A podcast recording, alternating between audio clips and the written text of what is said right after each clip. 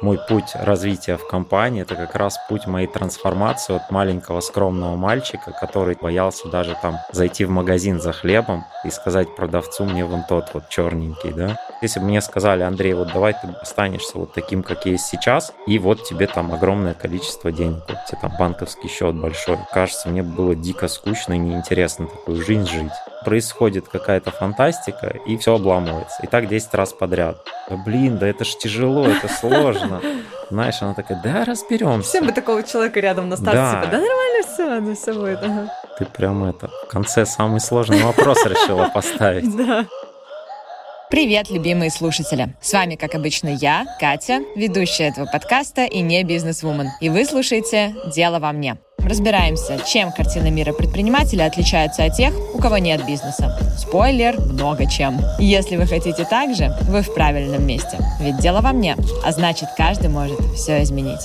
Сегодня у нас в гостях Андрей Гачков, основатель сети магазинов Velvet Season. Привет, Андрей. Привет, привет. Очень рад тебя видеть, слышать и так Тоже далее. рад здесь быть вместе с вами. Добро пожаловать. Итак, я думаю, что можно начать сначала, как это ни странно звучит. В общем, расскажу слушателям, что Андрей в запрещенной социальной сети с картинками, возможно, не только, представляет себя как скромный миллиардер. Рам-пам-пам. Естественно, это вызывает э, кучу вопросов, Слово «скромный» вообще никак в голове как будто бы не вяжется с миллиардером. Когда кто-то говорит слово «скромный», ты себе представляешь человека, который не высовывается, особо не разговаривает, такой, ну я тут посижу, там я же скромный и так далее, а ты скромный миллиардер. Сначала расскажи, пожалуйста, что ты вообще вкладываешь в это понятие «скромный». Слушай, ну скромный ровно то описание, которое ты представила, ага. ровно то и вкладываю. И на самом деле, вот знаешь, мой путь развития в компании, это как раз путь моей трансформации от маленького скромного мальчика, который там всего стеснялся, всего боялся, боялся даже там зайти в магазин за хлебом и сказать продавцу мне вон тот вот черненький, да. Весь мой путь движение и путь развития компании, это путь в том числе и моего личностного роста. И вот слово «скромный» за мной закрепилось просто потому, что кто-то, знаешь, на этом пути со мной сталкивался, видел и такой спрашивал постоянно, Андрей, почему ты такой скромный? И вот это слово всегда было со мной. И сейчас, когда уже компания большая, я вырос, трансформировался, там заработал миллиард,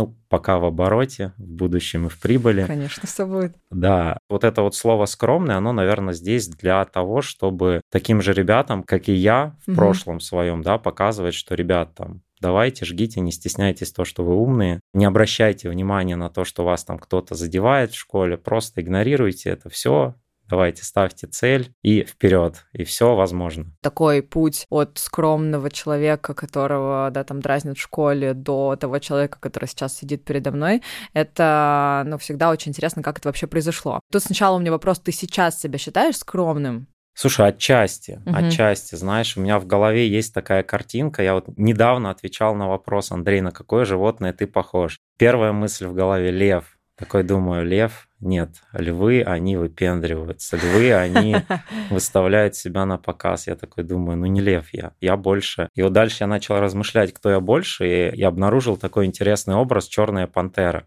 Угу. Знаешь, она всегда в тени, но когда надо, выйдет, себя покажет, как бы станет на пьедестал, а потом так скромненько в сторону уйдет. И вот мне сейчас близок этот образ, да. Хотя, знаешь, моя трансформация наверняка еще не закончилась, и, возможно, там через год, два, три а, я переосмыслю снова эту всю историю. А это тебе помогает или мешает, например, в бизнесе в частности? Знаешь, в каких-то моментах помогает, в каких-то моментах мешает. То есть однозначно, если там говорить в терминах животных, да, угу, давай. А, да, это, это будет прикольно. Львы, которые там постоянно выставляют себя на показ и так дальше, они чуть больше шансов от э, окружающего мира получают, потому что, ну, они постоянно на виду, постоянно охотятся, угу. и они, ну, постоянно свое берут. Наверное, в этом плане львы э, чуть больше пользы от окружающего мира получают, чуть быстрее двигаются, да. Пантера, она так, она, короче, крадется в тени, там иногда вылазит, иногда не вылазит. Моя пантера, наверное, да, вот если там года два назад отмотать, она была более скромная, больше в тени находилась и двигалась медленнее, да, и чем чаще она из тени выходит, чем чаще проявляется, тем быстрее вот это движение, тем быстрее развитие. Поэтому, скажем так, я сейчас точно осознаю, точно понимаю, что проявляться надо, выходить из тени надо чаще, но пока я вот не готов, знаешь, вот настолько быть на виду, как львы. Какие преимущества, например, по сравнению со львами, тебе дает то, что ты, вот как ты говоришь, там наблюдаешь, возможно, не всегда там сразу высовываешься, как лев,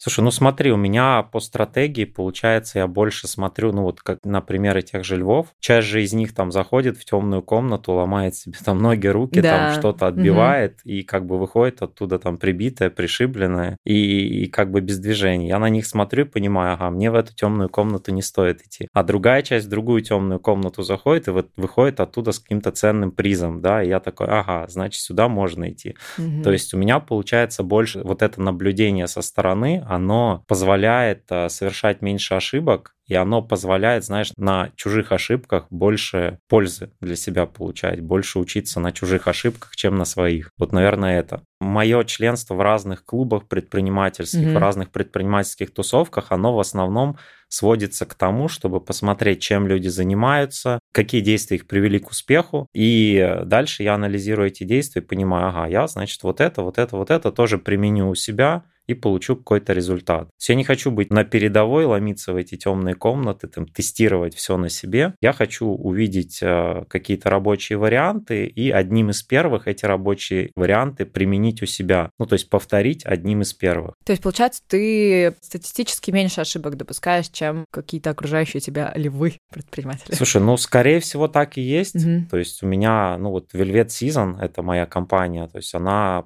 по факту одна из первых компаний, которые я открыл, и она сразу там на миллиард. Вот сейчас мы развиваем второй проект. Это IT-платформа, которая позволяет выстроить работу с базой клиентов через WhatsApp. И как только я объявил, что вот стартует новая компания, тут же очередь выстроилась. И это было прикольно. Вот это вот там история про наблюдать, история mm-hmm. про там а, не трезвонить из каждого угла о себе там и там постоянно заходить в темные комнаты, там разбивать себе лоб и выходить с разбитым лбом, а вот такая такая осторожность, аккуратность, она привела к тому, что у меня есть определенная репутация в бизнес-сообществе, плюс успешный бизнес Velvet Season, плюс там то, что эта платформа сработала там хорошо, и это дало сразу поток клиентов на старте, и мы не проходили вот эту вот черную яму IT-стартапов, которая очень много гибнет.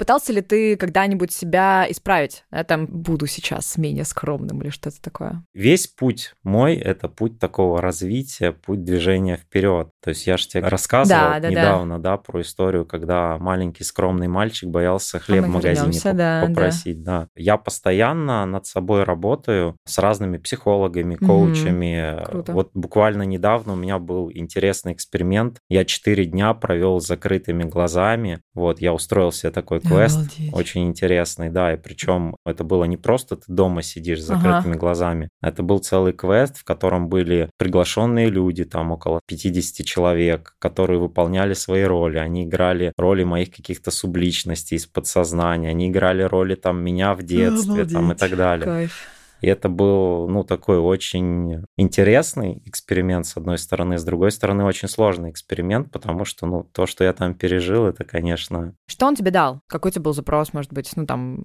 если это окей для тебя, то поделиться? Запрос был основной. Это, вот знаешь, я очень часто в последнее время стал замечать за собой, что я действую постоянно из головы. То есть происходит какая-то ситуация, и я вот стараюсь логическим путем прийти к решению. Угу. То есть вот выстроить какой-то логический путь, чтобы ситуация решилась и было все хорошо. Последнее время я стал замечать, что вот эти вот логические решения, они внезапно каким-то образом обламывались все. Вот знаешь, mm-hmm. когда ты там происходит там 10 ситуаций у тебя, ты логически принимаешь какое-то решение, все выстраиваешь, все должно четко сойтись там к результату, а потом происходит какая-то фантастика и все обламывается. И так 10 раз подряд. И я, будучи человеком, который понимает, что не бывает случайностей, я подумал, что, ну, возможно, в этом плане надо что-то поменять. Угу. А есть же другой путь, да, есть путь не логически принимать решения, есть путь принимать решения, исходя из чувств, угу. исходя из эмоций. Да. А это у меня история такая достаточно тяжелая, заблокированная. И по факту вот эти вот четыре дня это был вот такой, знаешь, там путь, при котором я учился понимать свое тело, понимать свои эмоции, понимать свои чувства. Меня в разные состояния вгоняли. Ты получил то, что хотел? От этого эксперимента? Слушай, я начал э, чуть больше прислушиваться к своему телу, к своим эмоциям, и сейчас перед принятием какого-то решения, знаешь, так еще делаю паузу и такой думаю, а что хочет мое тело, а ага. что я хочу? И такой, знаешь, закрыл глаза, попытался почувствовать, и вот в некоторые моменты я начал замечать, что мне хочется, и вот эти хотелки тоже встраивать в свои решения. Mm-hmm. Это, мне кажется, очень важно. Ну и все-таки я за эти четыре дня понял, что интуиция работает. Ну, как она работает? Ну, как-то магическим образом. Нет, как ты, ну, как ты это почувствовал? Ладно, как это работает, наверное, не тот вопрос. Слушай, да все четыре дня мы об этом разговаривали, ну, ага. ну, так, так или иначе рассуждали. Знаешь, даже элементарно, когда я заходил в вот эту практику, в бизнесе были определенные там сложные ситуации. И до входа в эту практику они никаким образом не решались. Я выхожу из практики, внутри какие-то ощущения, что типа все будет хорошо. Там по всем проектам все наладилось, все хорошо, все классно классно. Я думаю, интересно, как это работает. И вот заходя в эту практику, у меня было какое-то чувство, что она мне поможет, что мне надо туда пойти. Но я не знаю, как это работает, вот честно. Что-то в этом есть. То интересно. есть это какой-то внутренний голос, да, такой? Да, какой-то угу. внутренний голос, который говорит, тебе сюда надо. Пошел, сделал, и окружающая реальность как-то чуть поменялась в лучшую сторону. То есть сейчас ты стал больше к себе прислушиваться, получается, именно не к логике, не к рацию, а к чему-то такому ну, скажем так, я пытаюсь это делать. Mm-hmm. То есть я до сих пор учусь это делать. Это очень сложно. Знаешь, когда ты вообще всю жизнь не чувствовал свое тело. Вот даже, знаешь, я начал замечать, что в течение дня я там, допустим, хочу пить воды. Но раньше я настолько много времени проводил внутри своего мозга, что я там это все игнорировал. Я делал какие-то задачи, я проводил совещания, элементарно попить воды, я вспоминал там вечером, ой, что-то там язык сухой. Угу. Странно. И вот даже вот эта вот элементарная история про попить воды, это вот, ну, история про почувствовать свое тело, почувствовать, что оно хочет. Возвращаясь немножко к э, началу, почему мы вообще начали про это разговаривать, я спросила про изменения, хотел или не хотел, э, но по большому счету получается, что ты э, не видишь и не чувствуешь себя сейчас какой-то в конечной точке, где ты больше не меняешься и вообще всем супер доволен. Мне интересно, есть ли у тебя какая-то цель, к которой ты хочешь прийти, и поэтому делаешь такие интересные практики э, и так далее? Прям конечной цели нету. Mm-hmm. Мне кажется, это просто как часть моей жизни. То есть я понимаю, что мне было бы дико скучно, если бы я замер в каком-то состоянии и не менялся. И вот эта вот история про изменения, история про то, что я там вижу, что вчера было вот так, а сегодня вот так, она меня драйвит. То есть это то, что доставляет мне больше удовольствия, чем там в бизнесе достигать каких-то высот, там, чем вынимать деньги из бизнеса. И я такой смотрю на себя вчерашнего, на себя сегодняшнего и такой, блин, классно, кайфово. И от этого я получаю удовольствие, и, ну, наверное, это мой путь. Если бы мне сказали, сказали, Андрей, вот давай ты останешься вот таким, как есть сейчас, и вот тебе там огромное количество денег, вот тебе там банковский счет большой. Кажется, мне было дико скучно и неинтересно такую жизнь жить. Интересно жить жизнь, где ты двигаешься, где что-то меняется вокруг тебя, где ты управляешь этими изменениями. И, ну, блин, это прикольно. А как это, ну, наверное, хорошо, но тем не менее, как это влияет на твои бизнес-процессы? На удивление, реально как-то хорошо влияет на бизнес-процессы. И вот, кстати, после вот этой четырехдневной практики я как никогда ощутил, что бизнес — это отражение собственника. То есть, по сути, все, что в голове происходит у собственника, вот прям под копирку в бизнесе. Какие-то там, не знаю, детские травмы неотработанные, да, ты постоянно пытаешься отработать со своими сотрудниками сотрудниками. Какие-то истории там про дружбу в детстве, которые ты не прожил, угу. ты начинаешь точно так же дружить со своими сотрудниками, и тебе подкидываются постоянно кейсы, какие-то вот прям один в один, как из детства, которые ты не отработал в детстве. Ну, очевидно, что если ты это все в себе прорабатываешь, если ты все это устраняешь, вот эти вот болевые точки, то в компании это тоже уходит. Уходят оттуда сотрудники, которые на эти болевые точки привыкли давить. Ну, просто видят, что уже не работает, да. и отваливаются. И вот здесь хочется вернуться к своему детству. Как вот этот, как ты говоришь, скромный мальчик, который боялся спросить вот этот вот мне черный хлеб, пожалуйста, вообще начал бизнесом заниматься? Мне не клеится пока в голове. Слушай, э, такая интересная история. То есть я учился матмеха с ПБГУ и экономфака с ПБГУ параллельно. Знаешь, наверное, было классно то, что если ты умный, то это ценили. Получалось так, что за счет того, что я умный, причем, ну, знаешь, я не ботал что-то, то есть я там не зубрил. Мне важно было разобраться, да, там причинно-следственные связи понять. И у меня все время обучения на матмехе была такая вот, знаешь, там параллельно фоном была история, что ко мне подходили за советами, ко мне подходили что-то спрашивать, обо мне, ну, преподы отзывались классно. То есть я получал признание mm-hmm. очень много. А потом представь, вот заканчивается университет, я ухожу работать программистом, и у меня там зарплата, ну, где-то тысячу долларов. В принципе, угу. на тот момент это считалось классно. Вот вроде казалось бы все хорошо, но и реально там я классные результаты показываю в компании. Но параллельно с этим ребята, которые на матмехе со мной учились в одной группе, они уже с третьего курса стажировались где-то в Microsoft, в IBM, в EMC и так далее. И у них уже зарплата там 5000 долларов. Mm-hmm. И я уже какой-то не такой крутой, знаешь. Была вот эта вот история про, типа, где мое признание? И я такой, блин, что-то не хватает признания. Финальной каплей стала поездка на корпоратив вместе с нашей айтишной командой. Мы были в лесу, на озере, с ночевкой. Я был одним из самых молодых сотрудников компании. И у нас в коллективе было очень много мужчин, уже лет 60, там, 50. Причем они достаточно большую часть жизни посвятили компании своей. Ну, блин, кто-то пол жизни посвятил работе в этой компании. И зарплата у них, чтобы ты понимала, она, ну, там отличалась от моей, но не то, чтобы там в не десятки сильно. раз. Она угу. там не сильно отличалась. И вот у меня такая картинка, ночь, озеро, кайфово, там природа, шашлычки, там костер. Ну вот я гуляю по лесу, и вот там вижу в кустах валяются пьяные вот эти вот ребята. Угу. И у меня, короче, в голове такая мысль, блин, вот пройдет сейчас 10 лет, я плюс-минус на том же уровне останусь, буду вот так вот в кустах валяться. Не смогу даже толком девушку куда-то пригласить в ресторан. Ну, на там... озеро только если. Да, только если на озеро, да, вместе с нами на следующий корпоратив. И я такой думаю, блин, что меня ждет-то? И, короче, вот это, наверное, был такой переломный момент, после которого я понял, что надо отсюда уходить и что-то делать. Угу. То есть надо двигаться, надо что-то менять. И на тот момент э, рядом со мной была женщина, ну такая достаточно бесстрашная. Да давай магазин откроем, угу. что такого? И я такой, да как магазин, да ты что, это же там что-то делать надо, там вообще я там продавцы, с людьми общаться, продавать. Я вообще не умею продавать. Вот, она такая, да, как как-нибудь разберемся. Типа, у меня мама продавцом давно работала, мы ее поставим. Я говорю, ну тут же место надо найти какое-то под аренду. Она такая, да найдем. Я говорю, да блин, да это ж тяжело, это сложно.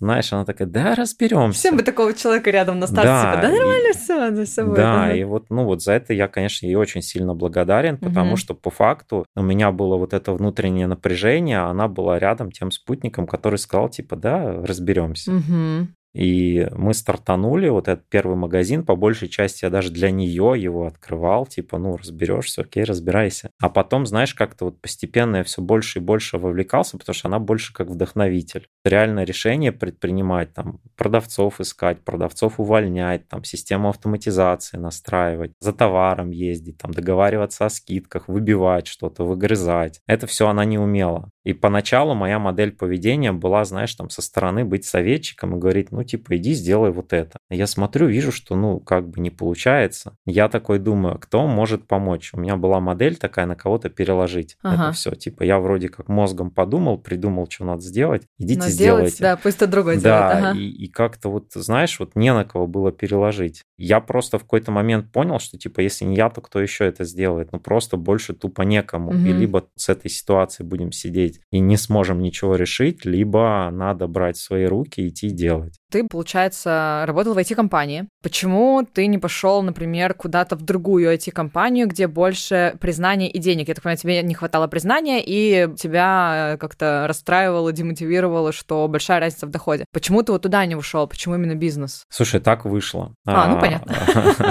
Там есть своя история. То есть я пошел устраиваться как раз в крупную компанию EMC. У них в Питере был филиал. Я дошел до финального этапа собеседования. Она ну, делает такой софт для очень крупных компаний, типа там Боинга, Мерседеса. Мне это нравилось, прям меня это вдохновляло. И причем у них еще годовое обучение какое-то очень серьезное за границей было на халяву. Я такой Кайфово. думаю, вообще классно. Да. И я дошел у них до финального этапа собеседования, у нас двое таких было, то есть, uh ну, по факту там шансов попасть 50%. И у нас должно было состояться собеседование из э, топ EMC в Питере, какой-то человек из Германии должен был прилететь, и вот мы вдвоем и э, руководитель EMC в Питере заболевает. Собеседования все переносились, угу. переносились, переносились, и так меня мариновали полгода. Ничего себе. Я на старте не ожидал, что будут так долго мариновать. Угу. Я не предпринимал попытки куда-то еще податься. Угу. Я был уверен, что я сюда, скорее всего, попаду. А при этом магазин рос, магазин потихонечку развивался. Мы уже второй намылились магазин открывать. Я все больше вовлекался в работу магазина. И когда в итоге мне сказали, Андрей, в Питере вакансию закрыли, но ты классный, мы тебя готовы в Москву взять, ага. давай, переезжай в Москву, а у меня в Питере магазин. И я такой подумал, говорю, да не,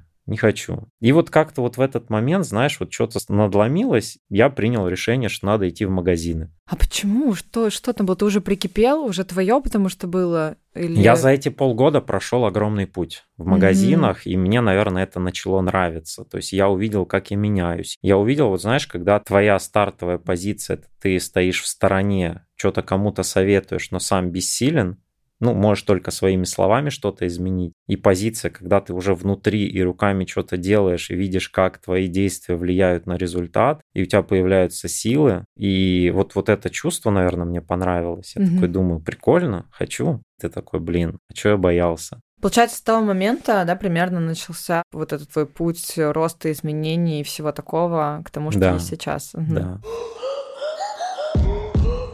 Хочется поболтать с тобой про вторую часть твоего описания. Про скромность мы поговорили, про миллиардера. Расскажи, пожалуйста, помнишь ли ты тот момент, когда ты понял, узнал или вообще как это происходит, что ты миллиардер теперь, а не миллионер? Слушай, была интересная история. А, как раз я уже был в лайке. На момент прихода в лайк у меня уже была большая компания, много магазинов, оборот был где-то полмиллиарда. Ну и в принципе дойти до миллиарда это было дело техники. Но в какой-то момент Аяс сказал, что тем ребятам, которые сделают миллиард, будучи в лайке, будут ставить памятники. Ага. И я такой, о, прикольно. Такой думаю, значит, надо в этом году сделать. Вот Андрей и признание, да? Да, ну и мы чуть-чуть поднажали, ага. и, ну, знаешь, прям вот такого момента, что мы там с часами засекали, когда мы этот миллиард пройдем, такого не было. Просто в какой-то день я там проснулся, смотрю, о, мы уже миллиард перешагнули, такой думаю, классно. Да и, наверное, вот планки у меня в голове про вот этот миллиард не было. У меня была больше планка про число магазинов открытых успешных. Угу. Вот, и мне вот хотелось, чтобы у нас было в сети 100 прибыльных магазинов. Сейчас их, напомню? Сейчас их 82. 82. 82. Да. То есть, когда будет 100, ты прям чувствуешь, ты будешь сидеть с шампанским перед открытием сотового и такой, сейчас я Слушай, сделаю я, это. я точно отмечу это Мы событие, сделали. потому что на вот эту цель я собирал команду. Я, конечно, небольшой любитель праздновать достижение цели, это мой косячок такой, да, знаешь. кстати. Да, но мы вот эту точно отпразднуем, но это надо. Ага. Это надо. Тебя сейчас вот называют не миллионером, а миллиардером. Как-то угу. это влияет на твои э, внутренние ощущения, еще на что-нибудь? Слушай, поначалу мне было очень некомфортно потому что был такой диссонанс, знаешь, вторая часть про скромность, она меня очень сильно преследовала, и если mm-hmm. я там в бизнесе научился уже там принимать какие-то достаточно серьезные решения, которые много на что влияют, то в личной жизни там с точки зрения там своего быта и окружения я только недавно начал изменения эти привносить. Но раньше я действовал из логики, что ну зачем крутая классная квартира с панорамным видом – это излишество. Можно жить в квартире за 30-40 тысяч, она такая же удобная. Тем более ты туда приходишь всего лишь поспать. Сейчас чуть трансформировалось это понимание, но оно трансформировалось не в плане, знаешь, там, сорить деньгами, там, тратить их куда угодно. Оно трансформировалось в плане выбирать вещи по принципу, ну, не просто, что там кто-то считает, что она крутая, а крутость в плане, дает она мне энергию или, или нет. Не дает, да. Вот я купил себе Porsche Panamera, понимаю, что она мне очень много энергии дает. Бывает часто машину покупаешь, полгода поездил и такой типа, ну, можно уже следующую. Вот с этой такого не происходит. Постоянно садишься и кайфуешь. Мгм. И вот то же самое, знаешь, по остальным вещам, каким-то дорогим, там, недорогим. Вот я сейчас стараюсь больше действовать из принципа, доставит она мне удовольствие или нет. Если доставит, да пофигу, сколько она стоит. Берешь и покупаешь. Вот недавно там в квартиру переехал с панорамным видом, чтобы все окна в пол были, чтобы очень высокий этаж. Искал долго, но нашел.